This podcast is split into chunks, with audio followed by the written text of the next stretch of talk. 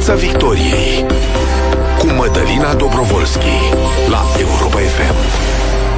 Și vă spun bună seara tuturor, ne vedem uh, pe Facebook și suntem în direct uh, la radio, ne auzim la radio. Ce face România în caz de cutremur? Cât de gravă este problema clădirilor cu risc seismic? Știe cineva răspunsul la această întrebare? Putem doar bănui cât de rea e situația dacă ne uităm la faptul că ultima expertiză și verificare tehnică națională a structurilor de rezistență a clădirilor cu apartamente a fost realizată, vă rog frumos să fiți atenți, în perioada 1994 1995. În schimb, în ultimii ani, autoritățile au fost preocupate de cum arată clădirile, de eficiența lor energetică, s-au făcut uh, multe fațade frumoase, s-au îmbunătățit uh, termic unele blocuri de locuințe, dar nu și-a pus nimeni problema dacă structura acelor construcții este una solidă, dacă acele construcții vor face față unui cutremur. Pare că ne-am trezit acum, după dezastrele din Siria și Turcia, despre acest subiect, dar și despre PNNR, programul Angel Salini și alte proiecte ale Ministerului Dezvoltării. Discutăm în această seară chiar cu Ceche Otilo, Ministrul Dezvoltării. Bună seara, domnule ministru, mulțumesc pentru prezență. Seara, mulțumesc de invitație. România este o țară activă seismic. Știm lucrul acesta. Suntem uh, pregătiți, domnule ministru? Dacă peste o secundă s-ar întâmpla ceea ce sperăm că nu se va întâmpla mult timp uh, de aici încolo, atunci uh, răspunsul este că nu. Uh, din punct de vedere al fondului construit, evident că avem foarte multe de făcut. Nu cred că este misiunea Ministrului Dezvoltării, deși evident am o părere și un punct de vedere cu privire la ceea ce s-a făcut sau nu s-a făcut în ultimii foarte mulți ani. de ani, hai să zic de, după 89. Uh, important este ce uh, am făcut noi și ce încercăm să facem, pentru că eu cred că asta este misiunea unui conducător sau unui ministru și la dezvoltare, să încerce să facă mai, mai bine și să aducă o dezvoltare, dacă chiar e și, denumirea și, ministerului. Și totuși, o ultima expertiză în 1995 într-o țară cu risc uh, seismic, există vreo explicație a acestei lipse de interes? Mm, nu știu, ar trebui să-i întrebați pe cei care au fost. Ar fi o uh, listă foarte lungă, domnule ministru. Uh, da, nu aș vrea să, să, să pun o ștampilă sau uh, uh, un punct de vedere. Eu pot să vă spun uh, uh ce am făcut noi și unde mi s-a părut mie, unde s-a aprins becul roșu. Și becul roșu nu s-a aprins acum cu Turcia și Siria, nici măcar anul trecut când legea uh, promovată de guvern a ieșit din Parlament, ci undeva în ianuarie 2021, la câteva săptămâni după ce am preluat uh, acest mandat, uh, în momentul în care am cerut o un simplu tabel cu execuția bugetară a programelor de investiții ale Ministerului Dezvoltării. Singura coloană uh, sau singura rubrică, dacă vreți, unde era un zero mare, adică nu, nu era execuție bugetară pe 2020, era acest program de investiții de consolidare de risc seismic pe ordonanța 20 pe 1994, fost lege aflată în vigoare atunci. Uh, adică zero investiții, nici o clădire reabilitată, nu, nu, nimic. Nu, s-a, nu, s-au, nu s-au tras, nu s-au absolvit banii din bugetul de stat. Uh, evident că atunci am cerut și situația pe anii anterior și am văzut cam aceea situație. Tot zero. Uh, și atunci am chemat oamenii care sunt specialiști în minister, ce s-a întâmplat și așa mai departe. În fine, după vreo 45 de zile se poate verifica, este pe site-ul Ministerului. Am pus în transparență uh, proiectul legislativ pentru schimbarea întregii filozofii și guvernul a promovat o nouă legislație care a schimbat total abordarea uh, statului față de această problematică. În primul rând, uh, principala noastră țintă este siguranța cetățeanului. Și din acest punct de vedere, uh, clădirea, pereții clădirii sunt doar un mijloc de a-l apăra de un eventual cutremur. Drept urmare, pe mine ca și stat român, ca și finanțatorul acestui program de investiții, nu mă interesează proprietatea, regimul proprietății clădirii respective, că e proprietate publică a statului, a UAT-ului și așa mai departe, sau e o proprietate privată, adică un bloc de locuințe cu proprietari privați. Pe mine mă interesează cetățeanul de dinăuntru, pentru că scuzați-mă, cu tremurul nu întreabă dacă uh, e proprietatea statului clădirea sau e a lui Ionescu Popescu și așa mai departe.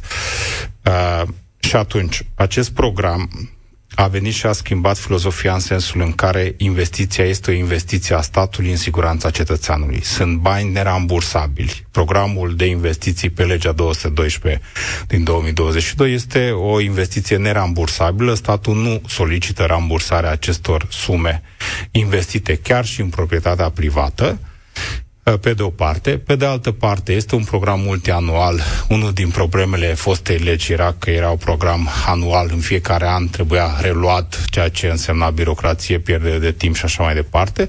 Și evident, programul s-a și blocat. Și mai sunt două mari noutăți și anume au fost incluse și clădirile cu risc seismic 2, nu numai cu risc seismic 1. Diferențele, deși sunt, hai să zic, palpabile de către specialiști, nu sunt atât de mari, adică există un risc și la riscul seismic 2.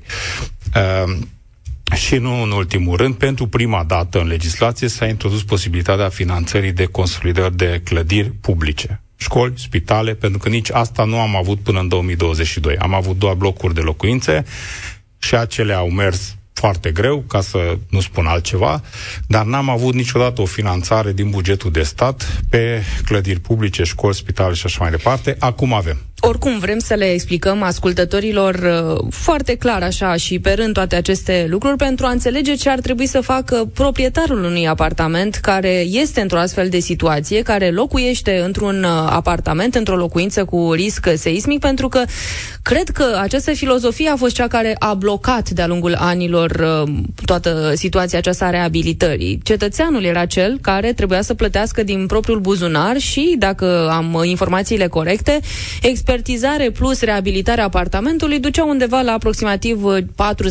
40-50 de mii de euro. Mă întreb cine din România își permite o astfel de chestiune. Mai mult decât atât, atunci când uh, ți se pune bulina aceea roșie, știi foarte clar că dacă vrei să închiriezi apartamentul, nu vei primi la fel de mulți bani dacă vrei să-l vinzi, valoarea proprietății este una mai mică. În momentul acesta ne spuneți, domnule ministru, și este o informație care cred că ar trebui să ajungă în toate colțurile țării, că dacă am o astfel de problemă, statul îmi plătește 100% investiția în reabilitarea apartamentului. Este corect?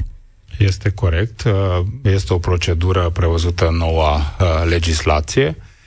Uh, și care a pornit și uh, programul de investiții la începutul acestui an. Prima sesiune de apel de proiecte este uh, și finalizată. Vom face o altă sesiune, respectiv se va face o sesiune continuă de uh, proiecte, ceea ce înseamnă că uh, proprietarii, să rămânem la speța blocuri de locuințe, la proprietarii privați, prin asociațiile de proprietari trebuie să ia legătura cu autoritatea locală, cu primăria, pentru că primăria este cea care depune documentația, având în vedere că eu trebuie să am o relaționare uh, cu un UAT, fiind vorba de bani uh, publici. Uh, ar fi mult mai greu de gestionat cu 10 proprietari, de exemplu, într-un bloc de locuințe. Nu, eu gestionez cu un singur interlocutor, dacă vreți, beneficiar, dar beneficiarii finali sunt până la urmă locatarii, proprietarii uh, deci administrația locală este cea care intermediază tot dialogul acesta exact. între cetățeanul proprietar, care până la urmă și el este reprezentat poate de o administrație a blocului respectiv, nu? Este asociația de proprietari care e constituită acolo unde nu este constituită acolo uh, trebuie acordul majorității proprietarilor. Evident că e necesară întocmirea unei documentații tehnico-economice pentru că vorbim totuși de o lucrare care trebuie făcută pe baze uh, profesionale penale și atunci această... Adică o expertiză. O expertiză și în urma expertizei de clasificare în risc seismic 1 sau 2, pentru că aceste două tipuri uh, pot fi finanțate, autoritatea locală întocmește o documentație tehnico-economică, un studiu de fezabilitate, un proiect tehnic, uh, trebuie să strângă avizele și acordurile care sunt necesare iar noi putem să dăm, pe baza acestei documentații, acordăm finanțarea expertiza, nerambursabilă. Da, adică plătește statul tot această exact. poveste, dar expertiza este plătită în continuare tot de proprietar sau și ea se decontează prin acest program? Expertiza se decontează în momentul în care ajungem la contract de finanțare a lucrării, atunci retroactiv se decontează expertiza. Astfel încât să avem o anumită finalitate, adică să nu ne oprim la o expertiză, că am expertizat risc seismic 1 și 2, sunt anumite etape uh, obligatorii prevăzute în lege, după expertiză trebuie să faci documentația, după documentație trebuie să vii uh, să le depui și să treci la uh, contract de finanțare, respectiv achiziție publică, licitație publică. În momentul în care ai contractul de finanțare asigurat de la Ministerul Dezvoltării, se decontează și cheltuielile pentru expertizarea clădirii respective. Asta este la capitolul uh, cetățean, da? Proprietate, privat, uh, proprietate privată. Mă întreb acum uh, cum stau lucrurile în zona pe care deja ați amintit-o de școli și spitale, unde de asemenea suntem într-un scenariu de groază, dacă îmi permiteți această caracterizare, în care noi știm astăzi, domnule ministru, câte dintre școlile la care învață copiii noștri, câte dintre grădinițe, câte dintre spitalele în care mergem cu toții când avem probleme sunt um, sub acest mare semn de întrebare al riscului seismic? Hai, sunt două aspecte. Pe programul, uh, pe legea 212, sunt cuprinse toate clădirile, pot fi cuprinse toate clădirile publice care sunt uh, expertizate pe risc seismic 1 și 2.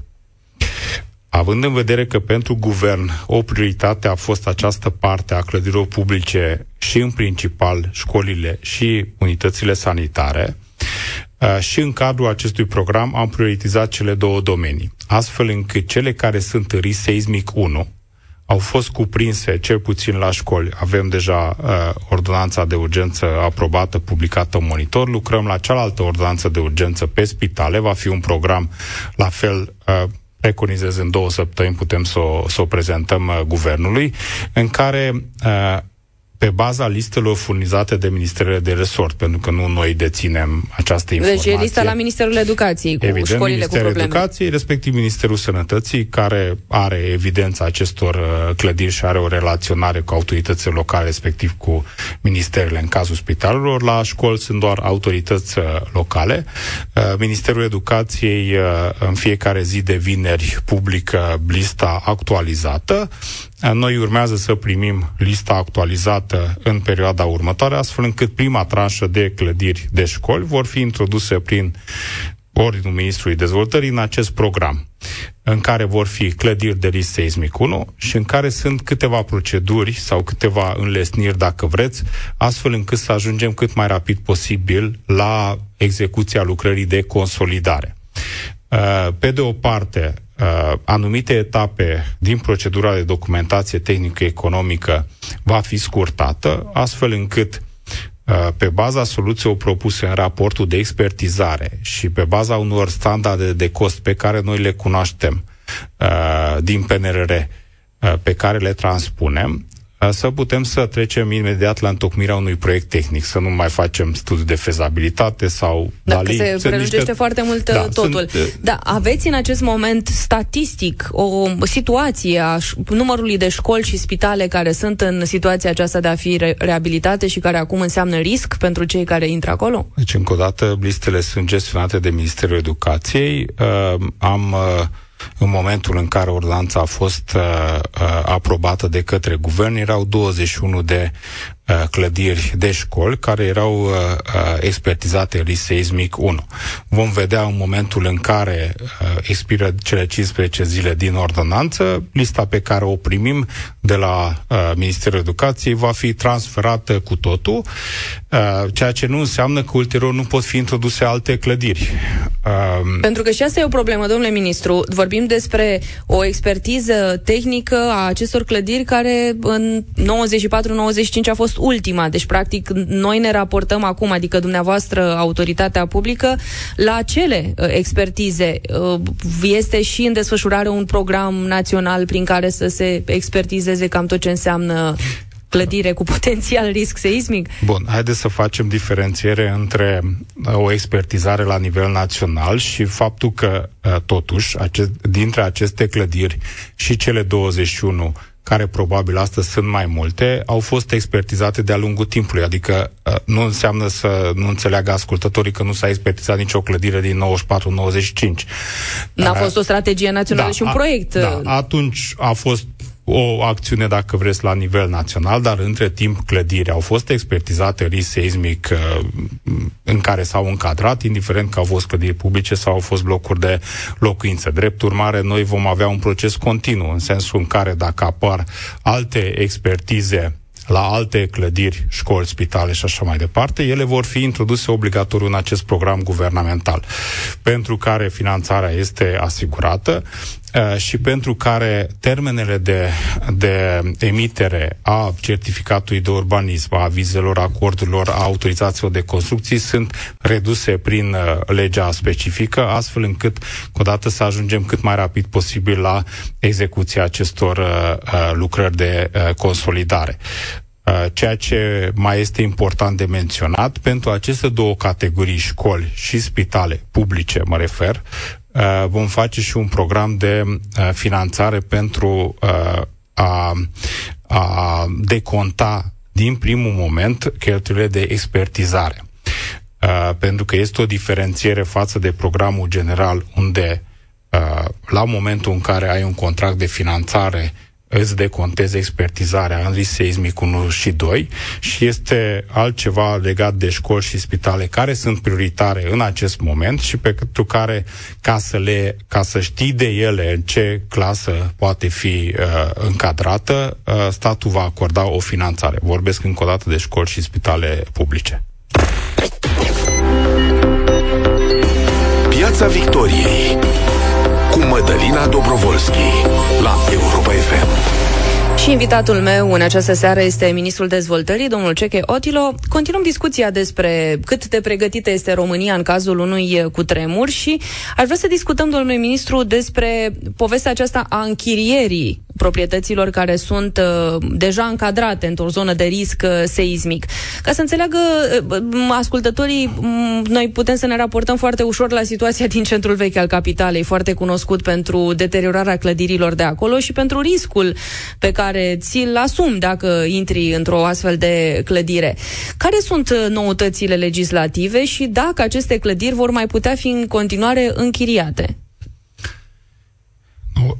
Noutatea principală este aceea că proiectul legislativ pe care l-am uh, aprobat în guvern și l-am trimis în Parlament prevede interdicția închirierii uh, unor apartamente în blocuri de locuințe care sunt uh, expertizate în risc seismic 1. Uh, aici sunt două principii constituționale și n-aș vrea să intru în partea asta constituțională foarte mult, dar puțin trebuie să intrăm.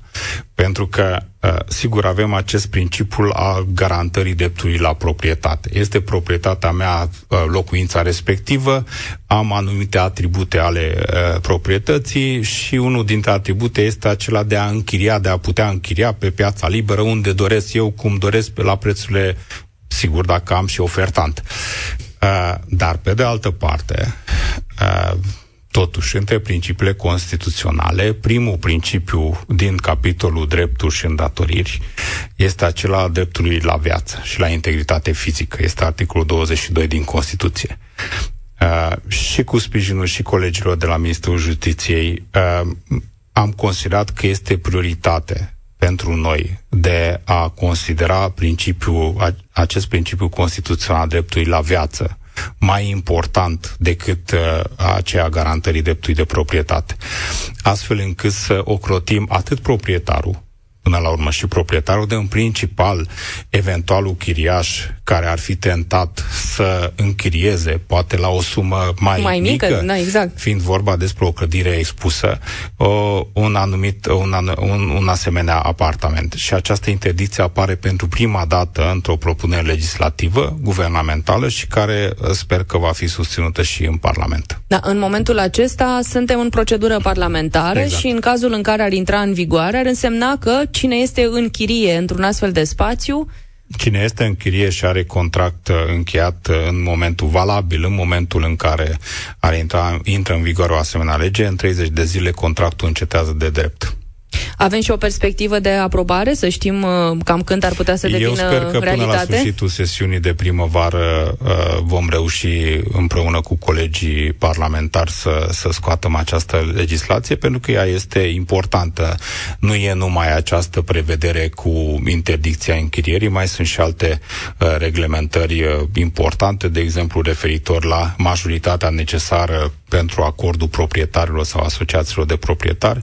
Am avut o unanimitate în legislația aflată în vigoare și acum este majoritate plus 1, pentru că în practică s-a întâmplat și acest fenomen.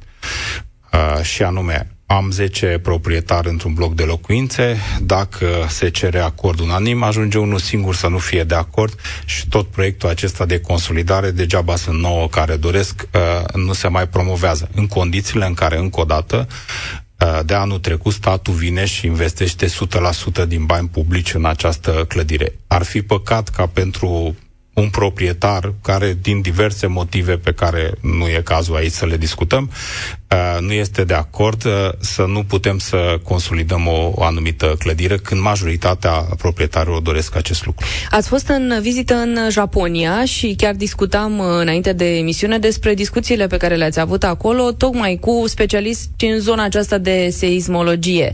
Avem în România oare o problemă de percepție, nu suntem uh, dispuși poate să dăm uh, atenție unei astfel de probleme decât atunci când vedem că, uite, s-a întâmplat în Turcia, uite, s-a întâmplat în Siria, ne amintim câți ani au mai trecut uh, de la cutremurul din 77.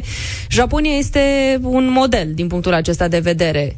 Ce greșim noi și ce fac ei bine? Ce listă ei, lungă, Ei nu? au avut o continuitate și încă o dată nu vreau să mă întorc că nu, nu, acest, nu rezolvăm nimic. Din greșelile trecutului trebuie să învățăm, dar nu cred că rezolvăm prea mult dacă tot ne întoarcem în uh, trecut. Uh, trebuie să vorbim despre prezent și viitor, ce vrem să facem noi să fie, să fie mai bine. Uh, dar eu vă spun că avem o legislație care astăzi este o legislație modernă și din discuția cu uh, conducerea autorității sau Institutului de Seismologie din uh, Tokyo. Uh, și a fost o discuție lungă, profesională, în care am aflat și noi uh, foarte, multe, uh, foarte multe lucruri. De exemplu, în Japonia, în ceea ce privește partea de consolidări de clădiri, uh, blocuri de locuințe cu proprietate privată, Uh, finanțarea nu este 100% din bugetul de stat. 25% se asigură cofinanțare de către proprietarii din blocul de locuințe, 25% de către primărie și 50% din bugetul de stat. Noi astăzi avem o legislație care ne asigură 100% finanțare din uh, bugetul de stat și eu cred că trebuie să profităm uh, de, de această legislație. Și să și ajungă informația la fiecare dintre cetățenii acestei țări care și-ar dori să facă o astfel de reabilitare și aici cred că este nu doar uh, um, o chestiune pe care trebuie să o facă autoritatea centrală, ci și autoritatea locală, să exact. existe dialogul, să se propage aceste informații. Nu știu câți dintre români știu că se poate face acest uh, lucru gratuit, da, prin sprijin total. Această, această lege, cu toate modificările Uh, bune pe care, pe care le are și o schimbare radicală de abordare a statului român încă o dată față de această uh, problematică nu se poate înfăptui decât printr-o raportare sau relaționare de relație de colaborare și de coordonare foarte strânsă între autoritatea centrală și locală. Avem o lege, avem finanțări importante, contracte uh, aproape 400 de imobile care sunt astăzi contractate pentru consolidarea de risc seismic din fonduri europene sau din fonduri naționale, dar implementarea lor, respectiv, uh, dacă vreți, comunicarea, ajungerea informației la cel la care mă adresez beneficiar, aici autoritatea locală are o, o, o răspundere și o provocare destul de mare, dar ea poate fi soluționată, pentru că uh, uh, eu cred că, și am avut acest exemplu și anul trecut în PNR, în momentul în care uh, societatea interesată a a aflat că o asemenea finanțare există, Uh, vor veni cu tot mai multe solicitări și proiecte, vor pune presiune pe autoritatea locală de a aduce documentație la minister, la finanțator, la guvern și așa mai departe. Uh, și evident și noi vom fi presați să punem tot mai mulți bani, dacă uh, vorbim uh, uh, uh, cinstit, și guvernul chiar tratează această chestiune ca și o prioritate. Niciodată în ultimii 30 de ani nu am avut atâtea finanțări pe uh, această chestiune a consolidării de risc seismic N-aș putea, în schimb, să promit nimănui cu această finanțare sau cu continuarea acestui ritm de finanțare că în 2-3 ani noi rezolvăm problema. Ar fi o utopie să credem acest lucru. Dar fiecare consolidare uh, de clădire înseamnă în cazul unui potențial, nu ne dorim uh, cu tremuri, înseamnă vieți pe care îi ocrotim, nu puțin. Haideți să vorbim puțin și despre dimensiunea politică. Sunteți la guvernare, sunteți ministru din partea UDMR și sunteți, desigur, și partea acestei discuții numită rotativă vă va lovi în vreun fel rotativa uh, guvernamentală. Am discutat uh, de-a lungul uh, săptămânilor în această emisiune cu diversi lideri politici și aflam așa pe surse că uh, acest uh, minister pe care îl conduceți, Ministerul Dezvoltării, este foarte dorit de PSD, de PNL, bineînțeles, eu am informații doar pe surse, dumneavoastră aveți informațiile oficiale. Veți rămâne în echipa guvernamentală pe același post de ministru al dezvoltării și după rotativa guvernamentală, domnule Cecheotilo? În primul rând va spune că un ministru rămâne atâta timp cât uh, este considerat performant de către primul ministru și de coaliția de guvernământ. Eu cred că în acești doi ani și trei luni de când ocupă această funcție au pornit programe de investiții importante cum este și cel de consolidare de risc seismic pe care l-am făcut într-un moment în care această problemă nu era în atenția publică a societății din România. Nu aveam uh, Turcia și nici măcar cu tremurile din județul Gorj.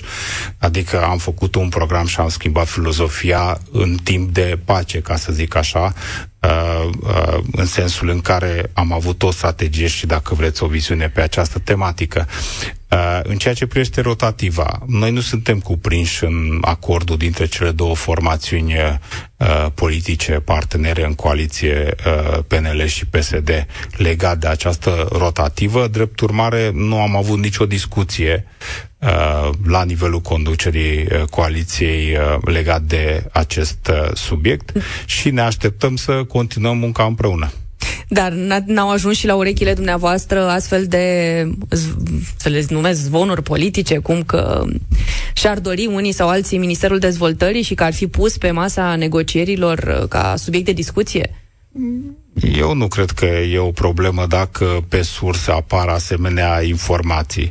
Uh, oficial nu au apărut asemenea informații, pe surse pot să apară foarte multe informații.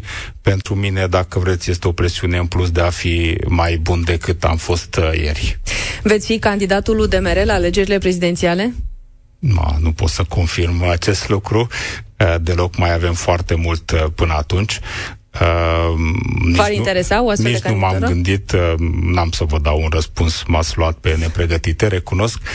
Uh, dar ceea ce este aproape sigur este că UDMR va avea candidat anul viitor la alegeri prezidențiale. Haideți să ne întoarcem la problemele care sunt administrate de Ministerul Dezvoltării și să vorbim puțin, domnule ministru, despre noul cod al urbanismului. Pentru cine a avut de-a face cu tot ce înseamnă birocrație, cred că ar fi o veste bună să știe că s-au mai împuținat documentele și actele și drumurile și ghișeele. Care e, de fapt, noutatea? Ce trebuie să știe cei care Am... își fac o casă nouă. Avem un proiect legislativ care este în faza mm, de a putea fi promovat uh, și luna aceasta eu cred că aproape sigur putem să promovăm în, în guvern după care intră în dezbaterea parlamentară, pentru că este un proiect de lege, adică nu vrem în niciun caz să ocolim dezbaterea parlamentară. De fapt, este primul cod al urbanismului și amenajării teritoriului din România, care nu numai că strânge anumite legi și le face, dacă vreți, face o lege unitară, dar aduce într-adevăr anumite, uh, anumite simplificări și eficientizări în, uh, în procedură.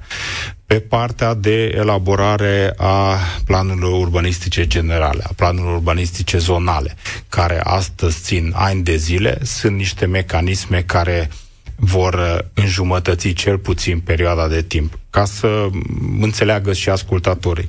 Astăzi, pentru elaborarea unui PUG, indiferent despre ce autoritate locală vorbim, că e București sau e Adică altă, planul urbanistic general. Planul urbanistic general al, local, al uh, unității administrativ-teritoriale respective, am nevoie de avize cam de la toate instituțiile statului.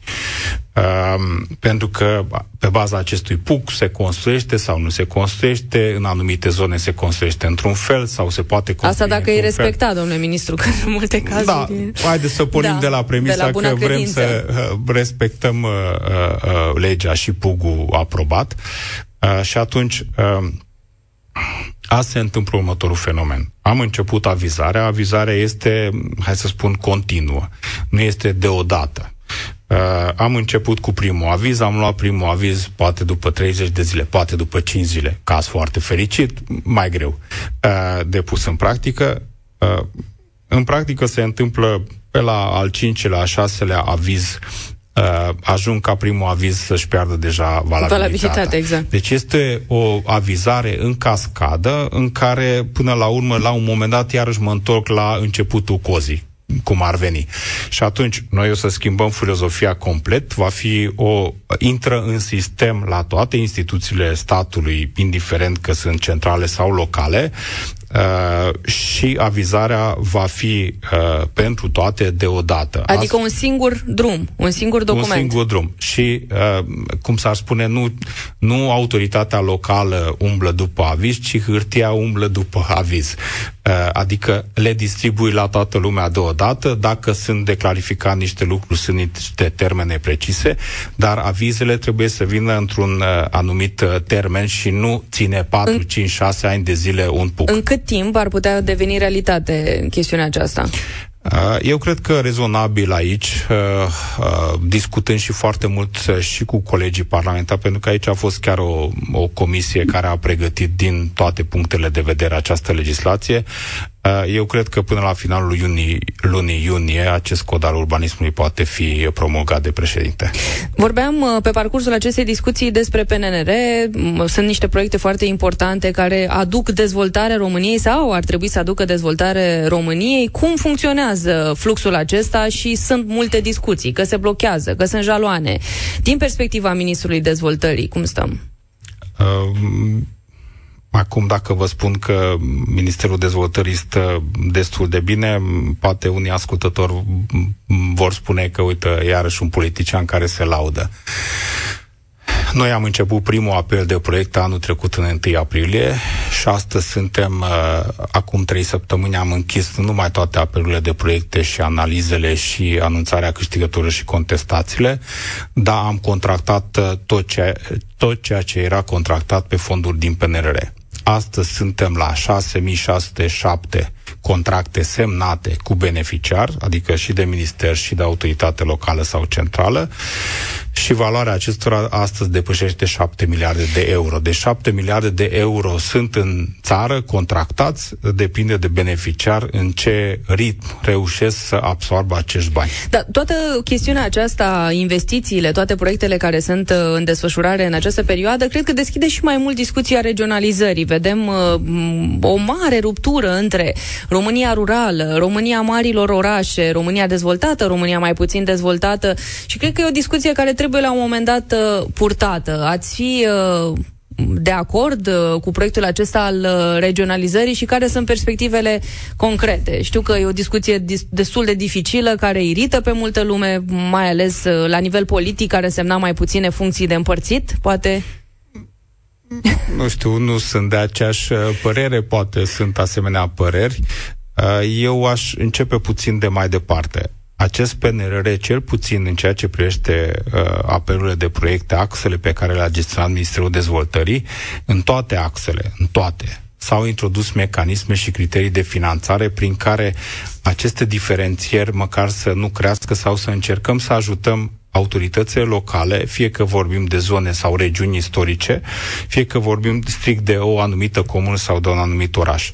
Adică pe toate componentele noastre au fost uh, introduse mecanisme și pe valul renovării uh, și pe fondul local unde am avut uh, uh, dacă eu am alocat, am prealocat pentru fiecare oraș 3,1 milioane de euro, din care el și-a putut alege proiectele și n-a trebuit să concureze cu un municipiu reședință de județ, înseamnă că el a fost oarecum avantajat.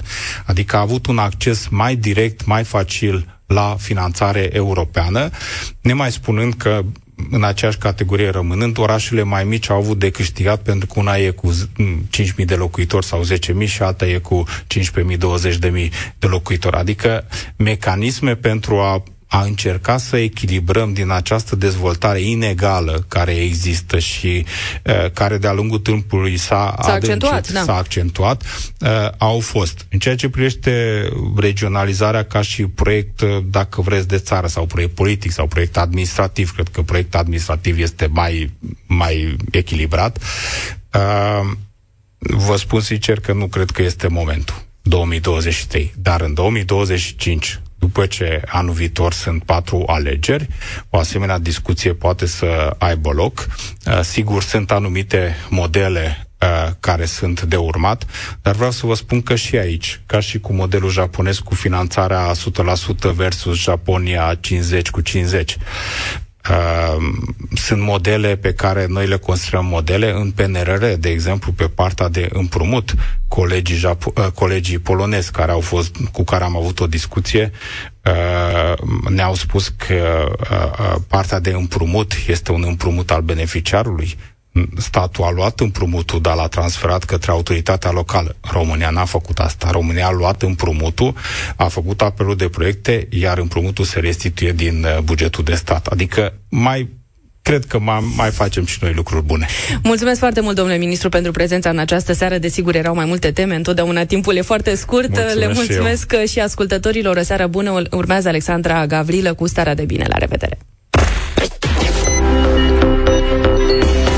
Piața Victoriei cu Mădălina Dobrovolski la Europa FM.